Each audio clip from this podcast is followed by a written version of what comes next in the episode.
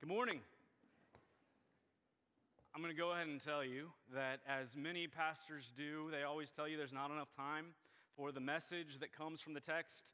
And um, Matt and I were talking this week that there's like seven messages, maybe 15 messages in this text, and uh, that's no exaggeration. This is a text that is so full of theology, so full of truth of who God is, that we cannot possibly cover it all this morning unless everybody agrees to stay for an extra couple hours. Not today. Um, I hope what we can do this morning is get into a extremely rich text that tells us all about who Christ is in such a way that it whets our appetite to keep studying, to keep looking at God's word this next week. For some of you, you already have been in this passage, and so hopefully this morning we're going to bring together some ideas. Maybe I'm going to say the exact same thing that you thought of this week, and hey, guess what? God's Spirit was working in both of us the same way, and that's cool. Um, and if you've never looked at this text before, then I hope God has something for you this morning in this text. We are going to be in Colossians 1 15 to 23. But before we get there, I want to tell you something. Uh, my children are back here, and so they're going to hear me talk about them. Um, I didn't expect them because they're a five and six year old. They were going to be in the back. But I'm going to tell you that in our house, we always have a fight about who's going to be first. You guys can relate. Uh, first, to sit next to mom, or first to sit next to dad, or first to choose a show, or first to whatever, fill in the blank. It's always a desire to be first, right? Um, and, and in reality, um, us as adults aren't a whole lot different. It might look a little different. You and I might not go race to get the first munchkin from the cafe after the service is over, uh, but we probably really do ascribe priority to things that are first in our life, even as adults. We just calculate it differently. It may be a race. You might be a, a runner or a cyclist or a NASCAR driver or something, and you might race. But you also might be racing for first. You might be ascribing the priority of something to first in your life by the number of likes you get, the number of times you're retweeted, uh, the number of connections you have on whichever platform is most important to you. It might just be because you get that job that's making you first, or because you beat out that competitor that's first. First place is something that we all place priority on. It's not just my adorable five and six year old that want to be first. Um, it's all of us. And so I, am going to present to you, before we dive into the text this morning, with something that I think is just a fact. It's a fact of life that someone or something is going to be first priority in your life and in my life. Something has to take priority. Something holds this place that everything else comes behind it. Something is first. And the question that I'm going to hopefully help us to look at God's word to find an answer to is who or what is first place in your life today? In the interest of time, I'm not going to try to convince you that that argument is true. I don't think it would be hard for us to look at culture, to look at our own lives, to look at my time, your time, our budgets, the ways that we prioritize our life and say, yeah, something is first. Might be that you are first in your life. Might be your children, might be your spouse, could be wealth or possessions, could be a title or a job that that dominates everything about your life. It could be finding love, it could be any number of things that we put highest priority in our lives. Today, we're going to look at that question who or what is first in your life, and who or what deserves to be first in your life. And we're going to get to this in just a couple minutes, but before we get to the text, I want to remind you of some context. If you haven't been with us, we're in the book of Colossians, and we have been for a few weeks now, and we're going to continue to remind you that there's context within this book that's important. And Paul is writing to a church that, as Matt has talked about, he never actually met most of these people. He knows of them. He's heard of them. He's been encouraged by these stories. And the last couple weeks have been texts. Uh, we've been talking about these things that he's praying for them because of this faithfulness and this love that he knows of them. But Paul has also heard about things going on either in the church or around the church that are affecting their view of who Christ is and really affecting their view of what is first priority in their lives. And uh, we can gather clues both within the text, although it doesn't specifically say, you believe this he alludes to some things that they believed.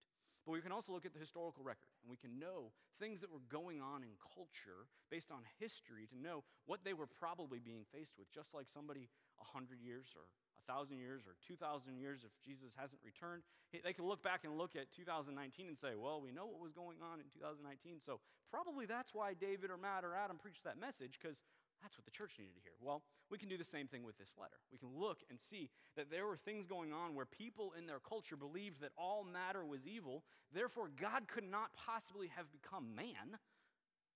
Because God and evil, if they believed that God wasn't evil, then, then God couldn't have become created matter because this just throws all of their theology off. And so, if you believe that, even though it says the Word became flesh and made his dwelling among us, and we know that Christ said that about himself, we see that in the book of John, were denying this humanity of Jesus, but at the same time, some were denying that Jesus was God. Um, because some might have said this firstborn of creation, um, he was actually created by God. He wasn't actually God. And so then we have this confusion of, well, Jesus isn't humanity. Some people are saying over here because matter is evil. Some people are saying Jesus isn't deity. And that leaves us in the middle here where if Jesus isn't man and Jesus isn't God, I don't know what Jesus was. But we're not going to get into that right now because that would be a rabbit trail to try to understand what all of this was leading to, but it was leading to confusion.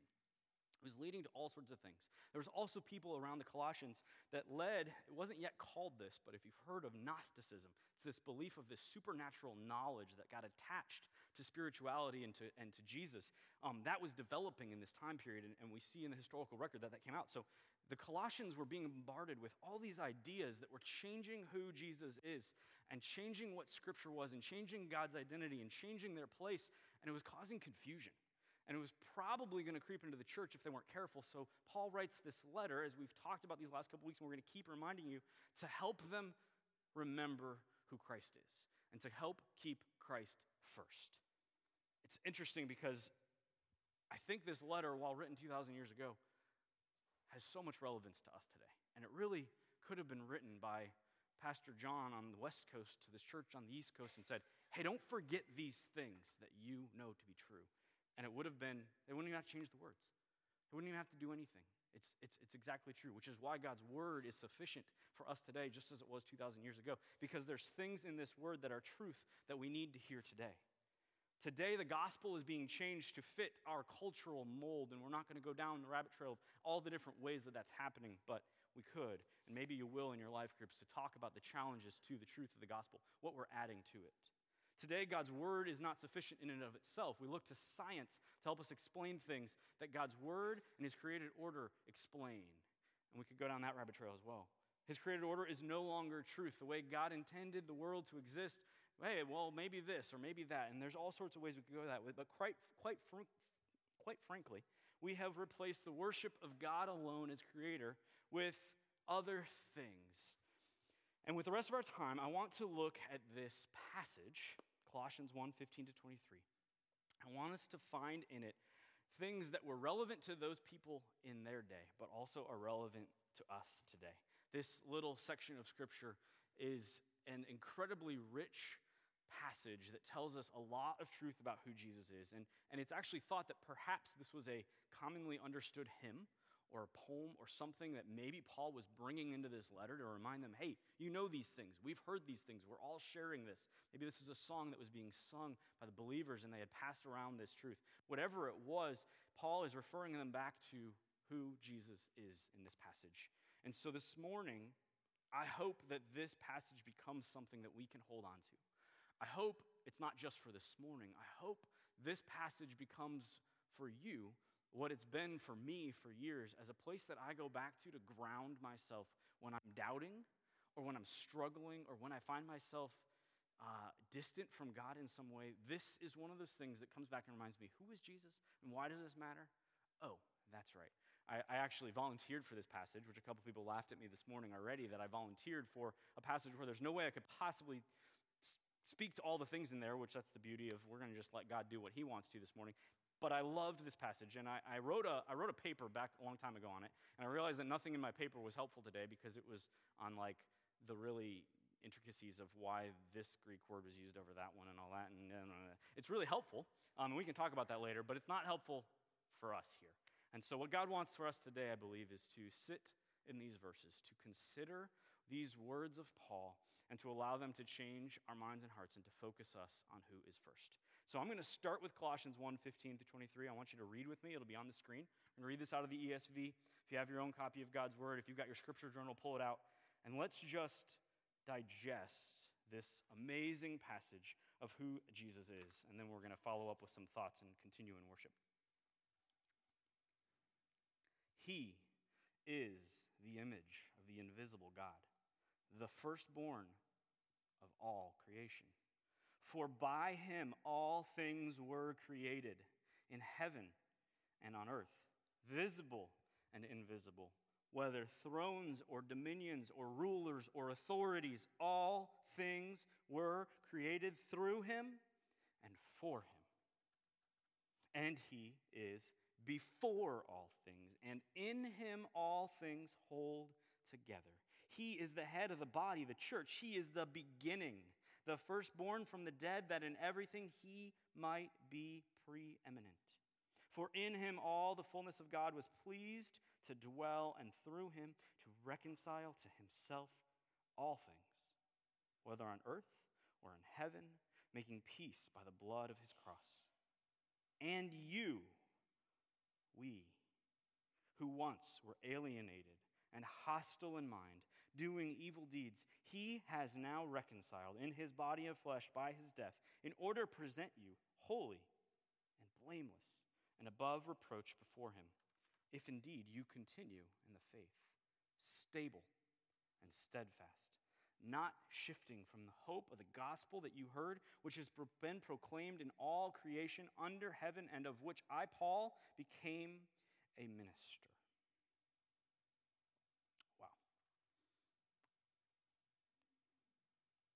thought about just rereading it and rereading it. You July, I had us read three chapters because I think God's word is far more beneficial to us than my own words. Um, but I do have some things I want to bring us to, and then we're going to reread it again at the end, hopefully giving us some framework. If you were in this chapter this week, if you're in these verses, I hope something that we just reread jumped back out to you that God spoke to you this week. And if you weren't in this passage this week, I'd encourage you Take these verses this week, sit in them, reread them, memorize them. Let these words speak to your identity and speak to you this week. God's word is powerful and active and will change our hearts and our minds. And there is no better way for us today as we prepare to, to go into a time of communion than to remember who Jesus is. And so that's what we're going to do right now. I want us to walk back through really quickly through this text. And I'm not going to put these on the screen. I want you to look at your copy of Scripture. If you have a pen, grab it. If you have your Scripture journal, that's especially good because that's intended to be written on. I want you to notice 15 different things about who Jesus is. And I am not going to walk through each of these, I promise. Um, this I have labeled in my mind as Jesus' resume. This is the LinkedIn profile for Jesus today. This passage is going to walk us through all sorts of things that we aren't going to get into, but I'm going to summarize them with three statements at the end that I hope will be something we can hang on to. But I want us to walk through and notice 15 different things about Jesus, as we've encouraged you to do when you come into the text in this season of going through Colossians. First, we want to say, what does this text say about who God is? We got to start there does not matter what it says about us if we don't know first who is God. And this passage is full of who God is. So let's look at this real quick. In verse 15, we see that he is the image of the invisible God. This is powerful. We're going to get to this in a second. I wish we could spend all our time on who else was created as the image of God. We were created in God's image, but it's marred by, by sin. And so Christ is the perfect image. So much there. Verse 15, he is the firstborn over all creation. This doesn't mean that he was born of God because we know Christ was with God in the beginning. What the firstborn means, it was said of David in the Old Testament that David was firstborn. No, he was actually the lastborn in his family. Firstborn means they are the highest, they are to be esteemed, they are to hold a place above all else. In verse uh, 16, we see that by him all things were created, in heaven and on earth, visible, invisible, whether thrones or dominions or rulers or authorities. Paul talks about rulers and authorities later in this message, so it's important for the Colossae church to hear these words because he's going to draw them back to hey, you think those authorities matter, but remember, Christ is over all those things. Verse 16, all things were created through him, all things were created for him. Verse 17, he is before all things. In him all things hold together. He is the head of the body. He is the beginning. He is the firstborn. In him, everything is preeminent or everything is first. That's why I started this talking about what is first in your life. Preeminence is the idea this comes before everything. This is the very first thing. In him, the fullness of God was pleased to dwell. In him, everything is reconciled, whether on heaven or earth. In him, every, he makes peace by the blood of the cross. And lastly, he has reconciled us to himself. Each of those 15 things could be a sermon in and of themselves, but each of those 15 things reminds us of who Christ is. And at the very end, we come back to who we are. And so there's so much there. I encourage you to spend time in it this week. But I want to draw a couple things together for us we see Paul is connecting different ideas, and as we study Colossians, it's all going to come into view. You might have noticed even similarities in where we were the last few weeks and the reason why he's gone here, but you're also going to hear it in a couple weeks when we hear him talk about these angels and they believed in these angels. They ascribed too much privilege to them. So this is all connected. That's why we want you to be reading this whole book every single week so that you can understand the fullness of what God's trying to say to us. But today, I want us to focus in on that fact that I presented that someone or something is first priority in your life. And the question is who or what is first priority in your life today? And, and, and I think the answer, you're going to guess, um, as, as uh, my, my lovely daughter Zoe likes to say when we sit at dinner um, and I ask a question, whether it's spiritual or not, if she doesn't know the answer to it, without fail, the answer is always Jesus. It's a good answer. She does grow up in the home of the pastor, so I guess that's why she thinks that. But she also is sensitive to the things of God and is actually truly thinking I was looking for the answer to Jesus. But today, Zoe is 100% right because the answer to that question I propose cannot be anything but Jesus, though I would confess, and I think if you are honest with me, Christ may not actually be in that place in our lives today. On any given day, he's not preeminent. He's not first in my life because I've ascribed other things to that place. Or I've added something else on to who Christ is and said, Christ plus this has gotten priority in my life. So this morning's text helps refocus us and bring us back to Christ alone as first priority. In looking at this whole section of Scripture, I believe we can land on three things that are true about Jesus. And if you want to write these down, go for it. Just three simple things that are going to take us into this next part of our service. The first truth is that Jesus is creator. Some of us need to be reminded that Jesus is creator today because this helps give us purpose. It helps focus our minds around things where our culture wants to challenge that that's not true. We just read a list of details about what Christ being the creator means. That he's not just the creator of some things, he's the creator of all things. And all things weren't just created by him, but he gave them their purpose. And if you take that and start thinking through what that looks like, that has huge ramifications in our life. Has huge ramifications in our life, especially when things don't seem to fit the way we think they should be going. But if Christ created all things for him, then it helps us to understand that those things playing out the way that they're playing out have a reason in his economy, in his perspective, in his world. We just don't see it yet. But if Christ is creator, then we can trust him that he has a purpose behind why he created things. He says a little bit later in Colossians 2 8, and we're going to get to this in a couple weeks, or maybe even next week. But be careful not to allow anyone to captivate you through an empty, deceitful philosophy that is according to human traditions and the elemental spirits of the world, and not according to Christ. We have to be reminded that Christ as creator means we, have, we can be anchored into that when other ideas or philosophies that sound good try to take captive our thoughts or our approach or how we look at things that the world might say, hey, this is also good. This is how things could look. We need to be reminded that Christ is over all things, all rulers, all authorities, all dominions. It can be discouraging when hostility comes our way. It can be discouraging when it seems that the world could be stacked against God's people, against God's truth, against God's design, against God's creation. But if we hold on to this, that God is the creator of all things, that he had intent in all things, and that all things will ultimately bring him glory, then we can rest and we can take a step back and remember that God is God and we are not. the second thing that we need to remember is that in Christ, all things are held together. I've phrased this that Christ is sustainer. First, Christ is creator, but he's not just the creator who spun the universe into existence and said, go, and then just is watching it fall apart. Christ is the sustainer. He's the sustainer of all of life, and He's the sustainer of my life. If the God of the universe created us, and if the God of the universe is over us, then it comforts me in a way where I, I need comfort. I'm going to let you in on, on a, a personal struggle. Um, I have realized um, over the last six months, as I've read back over scripture that I have been reading and, and sitting in, and I've been um, journaling through God's word specifically the past six months, following kind of a flow of making sure that I'm coming to God and saying, here's where I am, and then following up and saying, okay, here's the truth in God's word, and then how does that play out? And I read back over it recently, and I realized I would never have called myself an anxious person. But nearly every day, there was something in my journal where I couldn't write and say, I'm worried about this, I'm fearful of this, or I'm anxious about this. And there was a lot of areas where I was trying to control circumstances.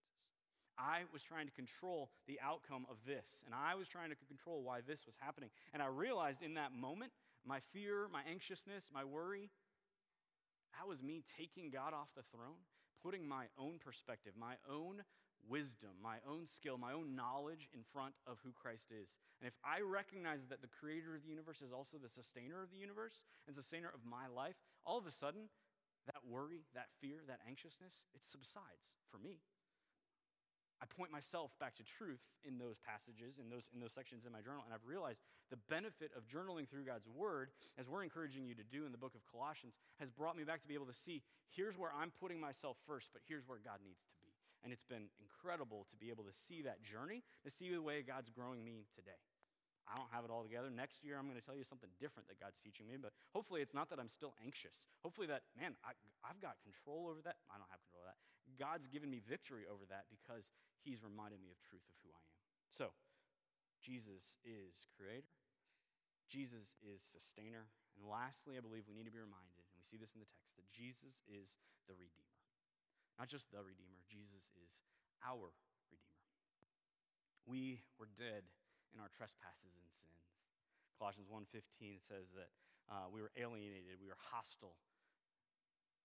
Regardless of how you look at Scripture, where you see it in different places of, of Paul and of Jesus. We talk about this separation between man and God. But God made it possible for us to be back in relationship with Him as He originally intended it. As we see in Genesis 1:27, where man and woman were created in the image of God. That's why He talks about Jesus being created in the image of God here in this, that God is, that Jesus is the image of the created God, because our being in the image of God was marred by sin, if we look ahead in Genesis 3. And Christ takes that marred image and makes it perfect. He redeems us, He brings us back to Himself.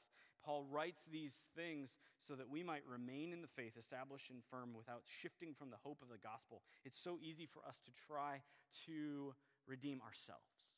It's so easy for us to try to add to the work that is already finished on the cross. Christ is the firstborn of the dead. That means he has victory over death.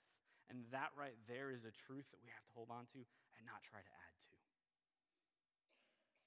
I love this passage, and I would love to go deeper into some of these things, but this morning, I want us to settle there and to land on just this thought of something or someone is preeminent in our lives. Something is highest priority, something is first place in your life. Who or what is it? If you're a follower of Christ, I hope this is a reminder call to get back to Christ being first, to get back to Christ plus nothing being first in your life.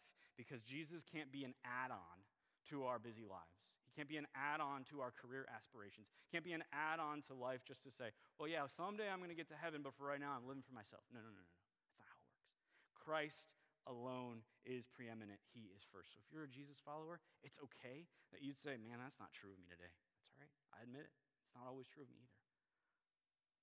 But today we can recenter ourselves around that. There is forgiveness, and we are going to have a time where we can come before God, we can confess, we're going to partake in, the, in communion. It's going to be a time for us to gather as a church body around Christ's life, death, and resurrection. And if you're here and you realize, I don't know this creator, this sustainer, this redeemer in this way. In fact, I've only ever heard this, but I've never really put my trust in Christ alone, then what's stopping you? If you're here today and those things sink in and, and God's word is speaking to you and his spirit is moving in you and you're realizing, I don't know that. I've never held on to that truth. Then let today be the day. There's nothing stopping you from calling out to Christ. As it says in God's word that Christ died for us while we are still sinners. Again, nothing you can do. That if we confess with our mouths that He is Christ the Lord, He has saved us. He didn't die for the perfect, He didn't die for us because we've done enough. He died for us because He wanted to redeem us, because Christ is Redeemer. We're going to head into a time of communion now. And um, we don't want this to just be something we do because it's the religious thing to do. We don't want just to be do something we do because it's tradition. We want this to be a significant time for us as a church body to commune with God, to spend time with God. And so I want to remind you that Jesus instituted this when he sat with his disciples in the very last days, right around the time of the, of the Passover. Jesus washed his disciples' feet and he rocked their worlds with that act. And he said, Hey, when you do this in the future, when you break that bread, you're breaking my body, you're remembering my sacrifice. And when you drink that wine or that juice, you are remembering my blood, which was shed for you. Communion is intended for all those who know Jesus as their Lord and Savior. And if you are a follower of Christ, you have trusted in Him alone, then we invite you to participate with us this morning. And if you don't know Christ, we'd ask you to just stay in your seat, consider these things, take a look at God's Word, grab your neighbor's Bible if you don't have one, read through these things and just ponder who is this Christ and what is he in my life? There's no shame in that. Paul wrote in 1 Corinthians 11, instructing the church, that when he had given thanks, he broke it and said, This is my body, which is for you. Do this in remembrance of me. And in the same way, he took the cup, saying, This is the new covenant in my blood. Do this as often as you drink it. For as often as you eat this bread and drink this cup, you proclaim the Lord's death until he comes. Whoever therefore eats the bread or drinks the cup of the Lord in an unworthy manner will be guilty concerning the body and blood of the Lord. So let a person examine himself and eat of the bread, drink of the cup. We're not going to rush through this. We've allowed time in our service today for you to do just that, for each of us to do that, for each of us to sit, to examine ourselves, to consider who's first. Is Christ preeminent? Is the Creator, the Sustainer, and the Redeemer first in our life, or is something else taking his place? Confess it You don't have to go to a priest. You don't have to go to somebody else. If you have a, a wrong against someone in this room, go to them. Go make it right right now. This would be no better time than to do that right now. But we're going to spend some time. You're going to have just some quiet music playing, and you're going to be able to just spend time with God, reflect on these things. And after some time has passed, some men and women from our leadership team are going to be at each of these six tables. Um, and we don't need to form lines around them. We're actually going to serve communion in small groups. So we want you to just come up, three, four, five of you at a time, and uh, a, a, couple people or one person at each table is going to serve you the elements and pray with you and share a couple thoughts with you. It won't take long, but just to remind you of why we participate in this together as the body of Christ. So we're going to head into this time, and you're going to just have time to reflect. There is no rush. We're going to allow plenty of time for this to happen, and then we're going to continue in worship, responding to the God of the universe who created us for a purpose. I think it's only fitting for us, though, to lead into this time to reread these words. And uh, sometimes, as you might like to, I like to, read God's word in different translations, um, just because um, different people have cho- chosen different words to reflect on the, the, the ideas that are presented. And uh, sometimes I like reading the message because it feels like Eugene Peterson was the man who wrote it, but it feels like sometimes it's as though somebody was writing this letter personally to us today. So they might have chosen a little bit more modern language. And again, it's not to say that that is necessarily all the right way. There's some ideas in here that are conveyed a little bit differently.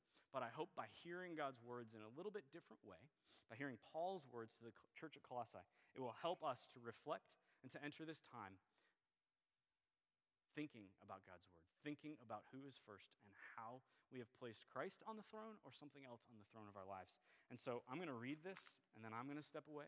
Some quiet music is going to be playing. And you're going to have time just to confess, to reflect, and then to join us at the table as we participate in communion together. Let's read from God's word. I encourage you just to close your eyes or just sit there and let these words uh, come to you. Um, this is Colossians 1 15 through 23 in the message. We look at this Son and we see the God who cannot be seen. We look at this Son and we see God's original purpose in everything created. For everything, absolutely everything above and below, visible and invisible, rank after rank after rank of angels, and everything got started in him and finds its purpose in him. He was there before any of it came into existence, and he holds it all together right up to this moment. And when it comes to the church, he organizes and holds it together like a head does a body. He was supreme in the beginning, and leading the resurrection parade, he will be supreme in the end. From beginning to end, he's there, towering far above everything, everyone. So spacious is he, so roomy, so much that everything of God finds its proper place in him without crowding. Not only that, but all the broken and dislocated pieces of the universe, people and things and animals and atoms, all get properly fixed and fit together in vibrant harmony because of his death, his blood that poured down from the cross. You yourselves are a case study of what he does. At one time, you had your back turned to God, thinking rebellious thoughts of him and giving him trouble every chance you get. But now, by giving himself completely at the cross, actually dying for you, Christ brought you over to God's side. He put your lives together whole and holy in His presence. You don't walk away from a gift like that. You stay grounded and steady in that bond of trust, constantly tuned into the message, careful not to be distracted or diverted. There is no other message, just this one. Father, we thank you for this message. Thank you for this message of Jesus as creator, sustainer, and redeemer. We thank you for the ways that has implications in our everyday life. Thank you for the ways that heals us, gives us confidence. When we worry, it gives us focus and strength and hope. Father, when we're destroyed by earthly challenges, that you give us something to look forward to because all things work together for the good of those who love him and are called according to his purpose. God, we thank you that you are faithful, that you are with us, that you are here in this place with us this morning. We pray as we now sit, reflect, come to you individually, that you would hear our prayers, that you would meet us, and as we celebrate and take communion together as a church, that we would remember your life, your death, your resurrection, and the ways each of us are changed personally, and the ways we are changed as a body by you. Thank you for who you are. We love you.